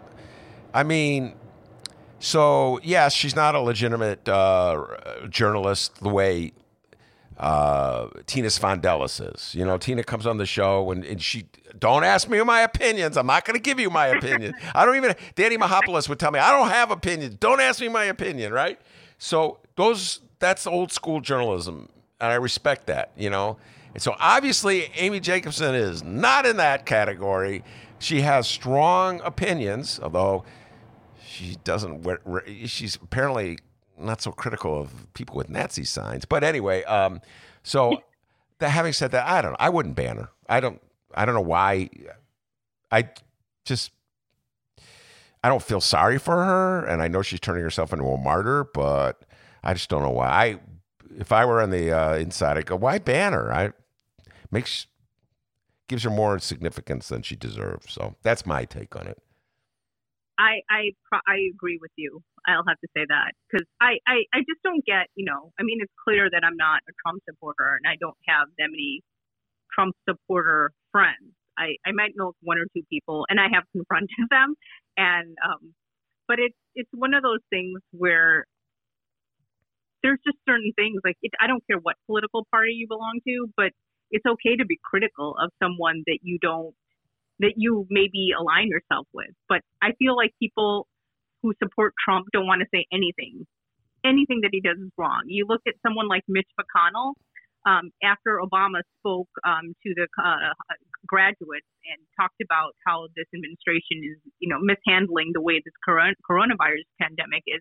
Mitch McConnell comes out and says that, you know, he calls President, you know, former President Obama class like, and you know, it's it's so wrong to criticize, you know, the current administration. And he's totally going after Obama, and I'm like, um, do you ever criticize the man that you're standing behind? Because he's saying a lot of things that are, are, you know, all over the place too. It's just, I just find it really interesting. I mean, it's not interesting, but at the same time, it's very telling.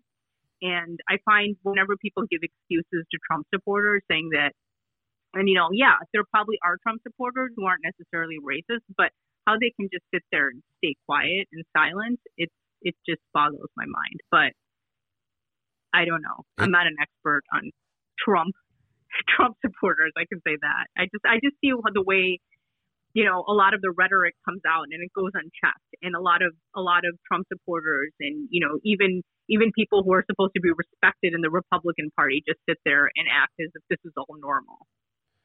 Yeah, I uh, and they go beyond that. Uh, Darren Bailey, the downstate rep, uh, when he was confronted with uh, questions about uh, protesters, the MAGA hat protesters wearing, uh, waving the signs with the swastikas on them, he said he didn't even believe. he thought they were plants, which is utterly ridiculous.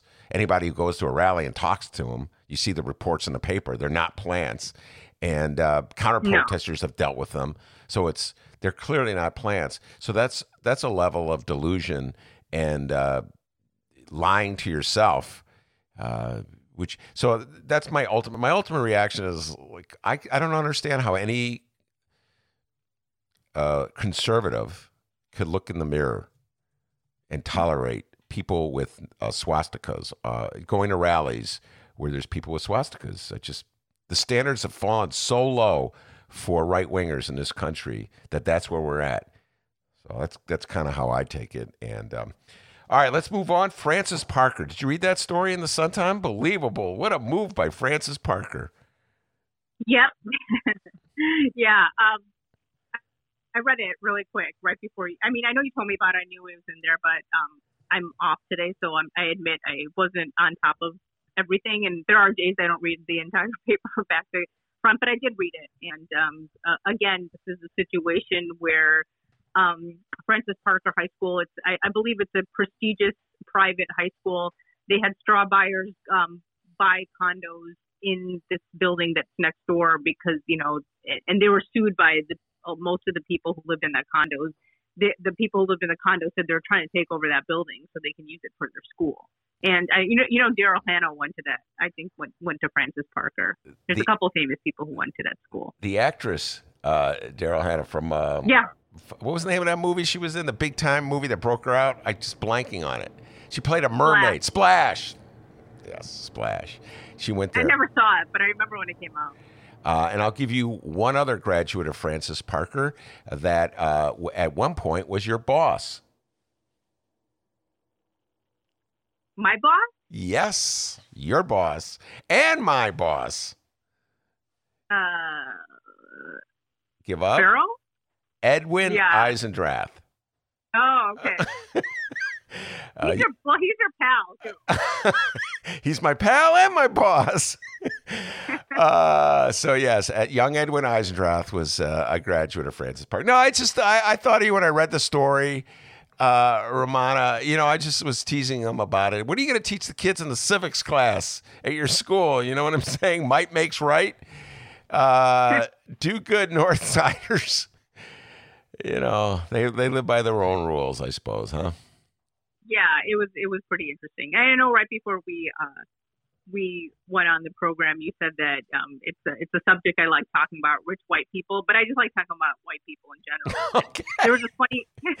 They don't have to be rich. funny- No, they don't. There was this funny. There's actually this funny tweet um, that I retweeted earlier this week um, by this comedian who said that white people had to eat their own food for two months and now they're rioting. So that's telling rich white people. So it was pretty funny. I thought it was pretty funny. I was telling I was telling my hu- husband Mick about it, and who's white, and he just looked at me. I said, "It's true." We we we've already thrown Mick under the bus already on the show today. Before you came on, uh, I was I was making uh, reference to the fact that the actor who played Eddie Haskell in Leave It to Beaver uh, died. And I was recalling the time that Mick and I were having a lunch together, and I mentioned Eddie Haskell. He didn't know who Eddie Haskell was. We had this uh, debate about whether he should know Did it? Yes, he did not. I actually wrote a story about it, which I think I'm going to uh, take it out and, re- and do it part of the reader newsletter. Yeah, he did not know who Eddie was. It's all good, that's, man. That's, that, that's interesting that you. that's interesting that you say that because I totally knew who Eddie Haskell was, and we were talking about it at the news meeting earlier this week, and we said that we'll we'll put it on the front page. We'll refer it um, as a story because our readers who are older will know. And I'm like, I know who he is, and someone who's a little older than me is like, I have no idea who this is. And I was like telling her, I'm like, it was a very like very vanilla show, but it came on reruns, and I thought it was actually a pretty bad show. But Eddie Haskell was like the best character because he would be like all nice and like sucking up and brown nosing to the parents, and then he'd totally be like a jerk. You know, he, he really wasn't like that. He just like pretending that he. So he was he was he was a pretty uh funny character. I thought it, he was like the most edgiest character on that show. So. Oh, I don't know how you cannot know who Eddie Haskell is, Yeah, no, he. Uh, especially Mick. Yeah, no, it's, he he didn't know. Uh, but but Eddie Haskell is just such a classic prototype of, like you said, the duplicitous person who's, oh, hello, Mrs. Cleaver, let me take your groceries for you. You look lovely in your dress. And as soon as she's out of the room, it's like, ah, give me a cigarette, give me a boo. You know what I mean? It's, I just got a kick out of that. Uh, he could fit in well at uh, Francis Parker, perhaps. He'd be on their board. Uh, anyway, uh, Eddie Haskell, may he uh, rest in peace. That's not even his real name. I don't know what the, the guy's real name. I keep calling him Eddie Haskell. Um, so, uh, all right. Uh, since we're talking about Francis Parker, it's at Northside School. This has uh, been on my mind a lot. The love that Northsiders have for Mayor Lori Lightfoot. Uh, do you um, share my opinion that it's deep love and a deep and abiding love that Northsiders have for Mayor Lori Lightfoot? Are I- you I getting that vibe? Go ahead. Well, I, I don't know. Maybe maybe it is Northsiders, but I feel like there are a certain group of people, especially from the North Side, who don't criticize, don't want to criticize Lori Lightfoot. I think there was a lot of those Northsiders who came out when her haircut was brought up. Not necessarily everybody that was from the North Side, but I felt like there was they were screaming the loudest, like this isn't the most important issue, and I'm like, well, it's it's an issue. I'm not saying it's the most important issue either, but uh, I think that was brought up during the elections, wasn't it? During the primaries, like the you know, overwhelmingly a lot of people on the North Side voted for Lori Lightfoot the first time. So I think I think there is a, a certain love for her on, on the North Side, which is fine. You, you know, you could like someone. I just don't understand, and this is probably people who like really love a politician, like, and I I, I feel this with reporters too. Like, I think it's okay to criticize someone you like or someone you agree with politically. I, I don't get this whole notion of when you like someone politically, you can't. Any everything they do is justified. I don't get that, and I do see that with some people. But I don't know. Have Have you seen a recent a recent uh, out out outcry? Oh my defending her on goodness! I uh, this is I base this on just smile. First of all, oh, let's go back to haircut gate. Uh, when Lori Lightfoot did the PSAs, uh, making fun of people who feel compelled to go out and get a well, it wasn't a haircut. I think it was a pedicure. But I think also though It was, getting uh, she said she talked about touching up your hair. Yeah, so t- when your gray roots start showing. So that's pretty much grooming, you know, your hair. Yeah. And this big deal in my house. I keep talking about this. My wife's a hairdresser. Our her business has been shut down, and uh, so you know it's a big deal in our house. Uh, of course. Uh, and I, as everybody looks, it's like I am like a poster child of uh, not good grooming. Uh, I I look like a schlub, and my wife is very you know she takes care of her look and she has a great look and everything and it's much it's not unlike you and Mick. I mean, you really you hold it together and mix kind of like me. You know, that's why maybe why we're good friends. So, um, so it's really important, and I know it's very important to a lot of people. They, you know, they like looking good.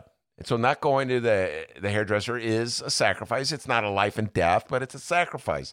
So when she made that commercial, you know, it was a funny way of saying, "Hey, just all chill out. We'll get to go back to the hairdressers." And then she gets the haircut. It's like, "Hey, wait a minute." So it's an obvious inconsistency. And then the way she responded to come back saying, "That's off ground. You know, that's gone too far. I have to look good because I'm the face of Chicago."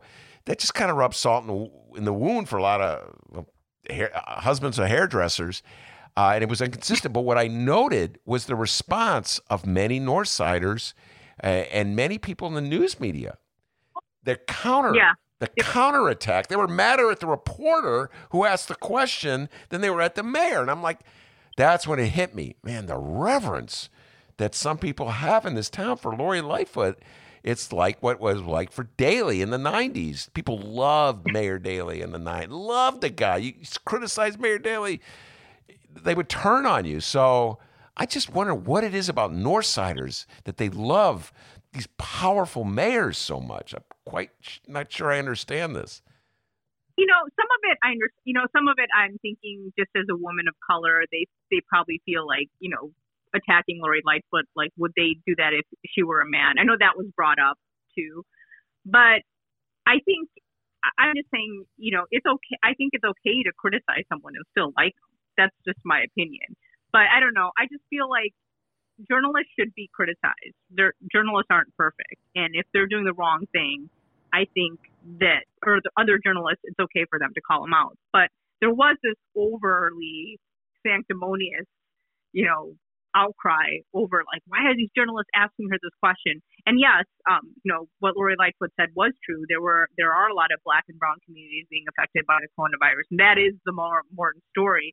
But it is a legitimate question, and I've told you this before on this show too. I, I, I think it's okay for reporters to ask. Do I think they should be asking this every day and every night? No, but it was a legitimate question to ask after pictures of her surfaced next to this woman who apparently cut her hair. And what you were saying about self care, like I personally am okay with my hair going out of control and my eyebrows going out of control. I do like taking care of myself, but it's something I can sacrifice. But for some people, it is it is part of their mental health. You know, you know, people are talking about how liquor stores need to be open because this is what how people can cope. But for some people, self care is very important and it's connected to their mental health.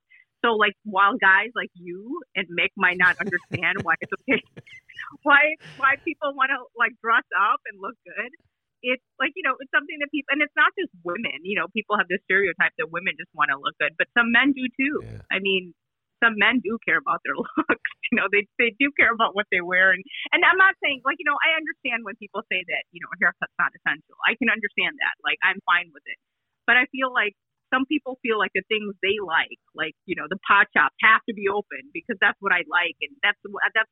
But why is what you like more important than what other people like? And and that's one of the things I found really interesting is like people are like, well, you need to have liquor stores, and you know I don't drink, I'm not like a pot smoker, so I'm just like, I don't think it's essential. You can get your alcohol from Jewel if you want to. But you know, I've read somewhere that you know the reason they're keeping the alcohol, um, the liquor stores open is because they don't want alcoholics to like crowd up, you know, from withdrawal at at the hospitals. They want to free it up. That's what I've heard. And I, you know, I'm just saying that different different things are essential for different people. And uh, and I understand that. And you know, there's an argument that's being made right now about people in houses of worship, but I don't agree with that either. You know, I'm Ramadan happened and it's almost done. This this weekend is going to be the end of Ramadan, which is a holiday for us. But our mosques were all closed. But some people feel like I understand people religion's very important for a lot of people, but I do think that they should have been closed. And I don't know if you heard, but Donald Trump just deemed churches essential. I don't think that includes mosques or any. I I don't know if that includes mosques, but he just I just saw this news alert right before I started. So, you know, different. Yeah. Did he, said say this? I just okay. Did he say? I this is news to me. I've not seen this. So, uh, and if you don't know the answer, you just don't know the answer. Did he say churches or did he say houses of worship? Because it said churches on the um, news alert that I saw. Like um, as soon as I was done showering and I just looked at my phone, it said Trump deems churches essential. Mm-hmm. I'm assuming it's not people like me that are allowed to go to houses of worship. Maybe he'll allow uh, Jared Kushner to go to the synagogue and Ivanka to go to the synagogue, but um, I don't know. It'll be interesting. Mm, Synagogues It's- don't it's- fall in the category of churches. Churches are churches. I know, I know, I know, but I'm just saying, you know, he, I don't, I don't know what this means exactly because I just saw the alert right before um, I uh, started the show with you, and I was screaming across the room to Mick. I'm like, "Did you just see this?" And and and that's again, I understand religion is very important. My religious identity is very important, but I also understand that I think it's your religious duty not to spread this virus to other people. So I understand closing down. I mean, you would think that, you know, I think God is okay with you not praying in congregation. It's important. Like religion is important, but if you're religious, you can pray at home. too. Yeah. And by the way, uh, you could also open them up in such a way that uh, social distancing is mandated and followed, uh, as opposed to just thumbing your nose at at the notion that this is a serious virus. I just saw an article uh, that I haven't even um, I had time to fully uh, digest and talk about, but I'm going to do it anyway. Uh, a study that sh- that compared the the rates of infection between uh, bordering counties in Iowa and Illinois. I don't know if you saw this, but this had to do. I saw this as a part of the coverage of the lawsuit filed by Darren Bailey uh, uh, against the state of Illinois, claiming that the state uh, Governor Pritzker extended his authority in mandating a stay at home, uh, and this the state is trying to argue that there's a greater health concern. The judge in that case, who's ruling on Bailey's side, does, says health matters are in, irrelevant. All that matters is the law. And uh, as part of the the coverage, um, the state was going to show a study that was in the American what is it, the Journal of Medical, I forget uh, what the- JAMA. JAMA, thank you, Journal of America. uh, boy, I, My dad used to get that. yeah, I flipped that around. That showed that there was a higher rate of uh, virus infections in Iowa, just across the, the border from Illinois, because Iowa didn't have a stay-at-home order. So I think that part of the reason why these downstate areas uh, have not been hit as hard is, to a degree, because Governor Pritzker enforced the stay-at-home rule. So he actually protected people, and they're responding by giving having rallies where they wave na- Nazi swastikas and Nazi slogans. Uh, so that thanks for nothing, uh, downstaters on that on that point. So it is a very serious health. I don't want to minimize it, but I do believe at this stage you can open things up a little bit if you follow protocol. Of course. Of course. And I think people are slowly going back to work. My brother's an optometrist and he just started work two weeks ago. And, you know, obviously they have rules mandating what they can and they can't do. So I'm sure um, Pam will be able to go back soon. Um, I know we talked about this. Lori Lightfoot said that Chicago won't be ready by Memorial Day because Pritzker said that's when things, you know, outdoor restaurants can have outdoor seating and um, places can cut, you know, people can cut hair again. But I know she said that Chicago isn't ready necessarily. But I know there's some businesses where I get my hair cut in the suburbs. They said they're opening up. But I don't think I'm going to be running to get my hair cut. I might wait like a few weeks just to see how things are. And I think it's okay.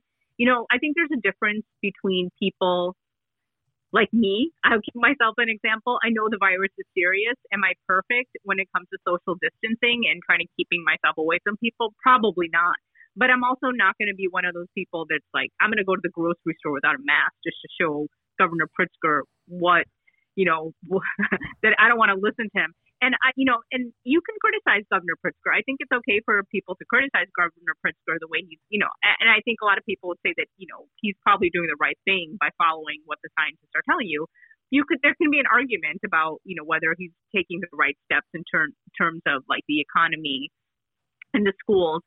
But at the same time, I don't think any governor is going to be like, I want to shut down this whole state and, you know, on purpose because I want to show how powerful I am. I don't think any governor would do that.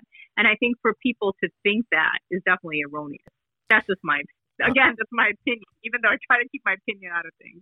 Well, that's her opinion as a columnist, ladies and gentlemen. Okay, I'm, I'm a with her 100. I'm with you 100 percent on that.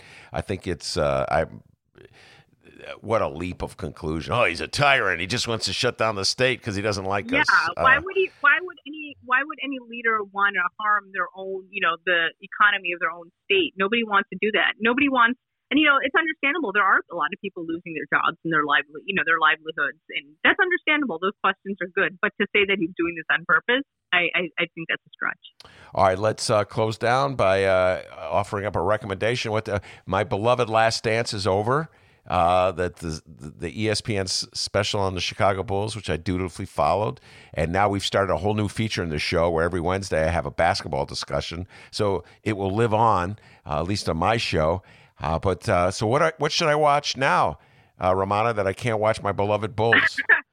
I, I don't know. I mean, one of the things I, Mick and I were watching um, the Asian American documentary because May was Asian American uh, month. It's a month dedicated to the Asian Americans. So PBS had this really interesting special on Asian Americans. It was a five part series. I don't know if it's available now, but Mick and I DVR'd it. So we have one more episode left. And I don't want to make you jealous, but we have two more episodes of The Last Dance left. So we we still have to watch that. Uh, Um, and, and, and you know, I've, obviously, I've been hearing a lot about the aftermath, and you know, a lot of um, Mick was asking me, he's like, "Don't you miss sports just a little?" And I said, "Well, I, I I'll be honest, I probably miss the haircuts more than I miss sports. So I, I, I like sports, but I told him, I'm like, I'm not like you, where I'm like." Oh my God, I feel deprived. I mean, I'm okay. I'm, I, I feel bad, but it's like the least, it's like the lowest on my totem pole, like, you know, in terms of what's important to me. But you know, Last Dance, I know for a lot of people replaced their sports watching, and everybody really liked it. And I, I think, I think it was great. Like, um, I have to watch the last two episodes, and I'm sure they're going to be interesting. But it, it, it's interesting hearing about the feuds, and um, they're continuing, they're continuing on. Horace Grant and Michael Jordan. Horace Grant is upset that Michael Jordan called him out for um, snitching on him for that one book that they were talking about. Sam. Smith, and, uh, yeah. Mhm. yeah, and Horace Grant wants to um, settle it like a man with Michael Jordan. And so I don't know. I think that I don't think we've seen the end of this, these last dance discussions. Um, it was funny watching, you know, because we're always two episodes behind. Mick wanted to save episodes for himself because like I don't want to. I don't want to just just do it all at once. And last week he forgot to tape it. So we had to we had to kind of like follow up on it. So I saw people, you know, people were live tweeting when they're watching, and then you know, the one two weeks ago, people were started tweeting about Baker Square, and I'm like, why are people tweeting about Baker Square in the Last Dance? And it turned out, um, God, why am I forgetting his name? Oh, I know why. Because uh, yeah, BJ, BJ Armstrong met Michael Jordan in Yeah. Baker Square. So everybody's like, "What's Baker?" You know, people from out of Chicago, I think, were wondering what Baker Square was, and everybody in Chicago was tweeting like, "I wonder which Baker Square it was." So I just thought it was, I thought it was funny, um, just looking at all the tweets, and I think people were very interested. I know the Sun Times, we had a. Uh, like some sort of like commemorative um, booklet that came with the pay, or like you know, extra section that came with the paper last week. So that was pretty much. Um, I think the sports writers were definitely taking it and you know taking all the little gems, five takeaways from this episode, and so I, it was interesting. I like I said, I'm not anywhere near as much as a Bulls fan as you, and I I thought it was very entertaining. It's very entertaining. So- the last two segments uh, are excellent, in my humble opinion. Uh, and there's a, a, a great uh, bio, if you will, about Steve Kerr and his family. So I don't wa- I don't want to give too much away, but that's really good. Very moving. Uh, that little section. My biggest complaint is they iced out my beloved Craig Hodges. I think that was a big. Uh, that was the that was the biggest uh, mistake I think, in my humble opinion, that the filmmakers made. But my guess is, if I had to put money in Vegas, Michael Jordan said he didn't want uh, Craig Hodges in the movie, and so Craig Hodges wasn't in the movie. So, anyway, all right, Rummana, stay safe, stay sound, You too. Uh, and um, we'll be talking to you next week. All right. Okay, take care. That's great. Rummana Hussain every Friday in the Ben Joravsky Show, the Rummana Rundown. And uh, she's an editor Rummana. and a columnist. Rummana. Woo! Okay, as a columnist, she has a right to state her opinions, D. She's a columnist. Holy cow. Hey, before we roll out of here for the weekend, uh, we have a few updates. Uh, first off, uh, Ben, Ken Osmond is the Eddie Haskell's real name. Who sent that? I looked it up. Oh, okay. Whoa, you're in a roll. Hey, Not- easy, huh? See- what? See that? Huh? That doesn't help me. Oh, BEZ, he can look things up online. All right, sorry. That doesn't help, but that's okay. But his name, his name is Ken Osmond. Okay, I, I didn't know that. So but, there uh, you go. For the next time, Ken Osmond. Okay, let's see if I remember that. Yeah, yeah, good luck. All right, on to our next update. The following comes from the Chicago Sun Times and Rachel Hinton. Uh, we were trying to play some of Lori Lightfoot's uh, press briefing today, but boy, the audio sounded like hot garbage. So we just moved on, but we do have the details. Mayor Lori Lightfoot announced today the city is on track to move to the quote cautiously uh, to move on to the quote cautiously reopen third phase of reopening plans by early June. Though reopening the lakefront could still be a ways away. That prediction sees the city transition from phase two, which entails city residents staying home, to the cautiously reopen phase, which will still require strict physical din- uh, distancing. Stay away from me, Ben, but allow for some industries to start reopening. Specific guidelines will be released next week and will include details on how businesses can maintain safety, working spaces, and conditions. So next week she's going to release it. She did release it today, so we're going to wait till next week. I'll be talking about this on Tuesday, D. And wait till next week. And finally, uh, well, we got an update here. Boy, with presidential candidate Joe Biden, the hits keep coming. Play the radio. Make sure the television, the, excuse me, make sure you have the record player on at night. The, the, the phone, make sure the kids hear words. By the way, he gave me permission to touch him. We got more awkward audio Oh, no. from presidential candidate Joe Biden. The following comes from Politico. Uh, it says here former Vice President Joe Biden told a popular black radio personality on Thursday that he, quote, ain't black if he was still weighing whether to support President Donald Trump in November's general election. So I have the audio here. Here's Joe Biden uh, telling a, a black gentleman that he ain't black if uh, he's thinking about supporting Donald Trump. Take it away, Joey B. But I tell you, if you have a problem figuring out whether you're for me or Trump, and you ain't black. Wow. Oh, goddamn. That's the guy you nominated. I didn't vote for him, but I'm going to vote for him in November. I was gonna Yes, say, how are we feeling? We got let's gauge it here, Ben. How are you feeling about Biden these days? We haven't really uh, asked you that. Uh, well, by, by the way, it's a good way for me to uh, uh, do a little uh, promotion here, promo. Uh, Dave Faris will be on the show, and well, I'll be interviewing him in a little while. We'll drop it over the weekend. You know, I, uh, I, Joey B, I hadn't been hating on him lately, D. Um, until I heard that, I'm like, oh my god, Joseph, Joseph. That reminds me of Blagojevich. Remember when Blagojevich said that he was blacker than Obama? Remember that, D? I don't know. That was before No. you you were following politics. But I tell you, if you have a problem figuring out whether you're for me or Trump, and you ain't black. Yeah, so that kind of reminds me. Uh, I don't know, just in general, white guys saying stuff like that just rubs me the wrong way. And th- you know what? The gentleman who I don't know who he was talking to, who was Charlamagne tha God. Oh, okay. Charlamagne tha God is for Trump. Well, I don't know. Oh, uh, so maybe he's undecided. Yeah, maybe he's undecided. No, hey, it's America's got a right to vote for whoever he wants. I stand by what I say, though. I don't believe uh, Trump will get more than two percent of the black vote. But uh, you know, look, I don't believe any vote will be swayed by what Joe Biden just said there. Just as no votes were swayed by the Tara Reade accusations. Let's face it, Dems are determined to oust Donald Trump. Joe Biden is their guy, and they're going to stick with Joe Biden. All right, guys. Oh, I thought you were going to have a. Uh, uh, That's it. That's oh. the show. All right. Well, uh, caught me off guard there, Dave. Apparently. That was my fault, BEZ. It was not his fault. All right. Anyway, uh, great show today. I'm to thank Rummana Hussain. And of course, the man, the myth, the legend, the pride and joy of Alton, Illinois. And uh, back home in Alton, they call him Dennis. Maybe that'll work. Uh, keep yourself a raise. Take it out of pe- petty cash. Have a great, safe weekend, everybody. See you Tuesday.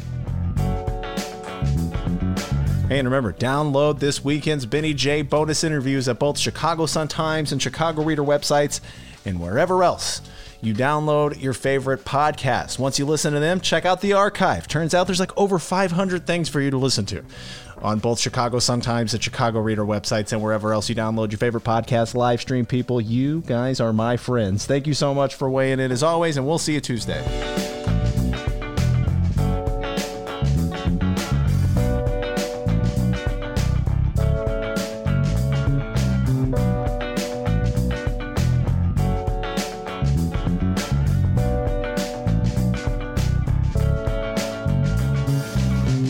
Take a chill pill, Nearly a thousand miles. Play the radio. Make sure the television, the, excuse me, make sure you have the record player on at night, the, the, the phone. Make sure the kids hear words. And I tested very positively in a in another sense. So this morning, yeah, I tested positively toward negative, right? So no, I tested uh, perfectly this morning. Meaning, meaning I tested negative.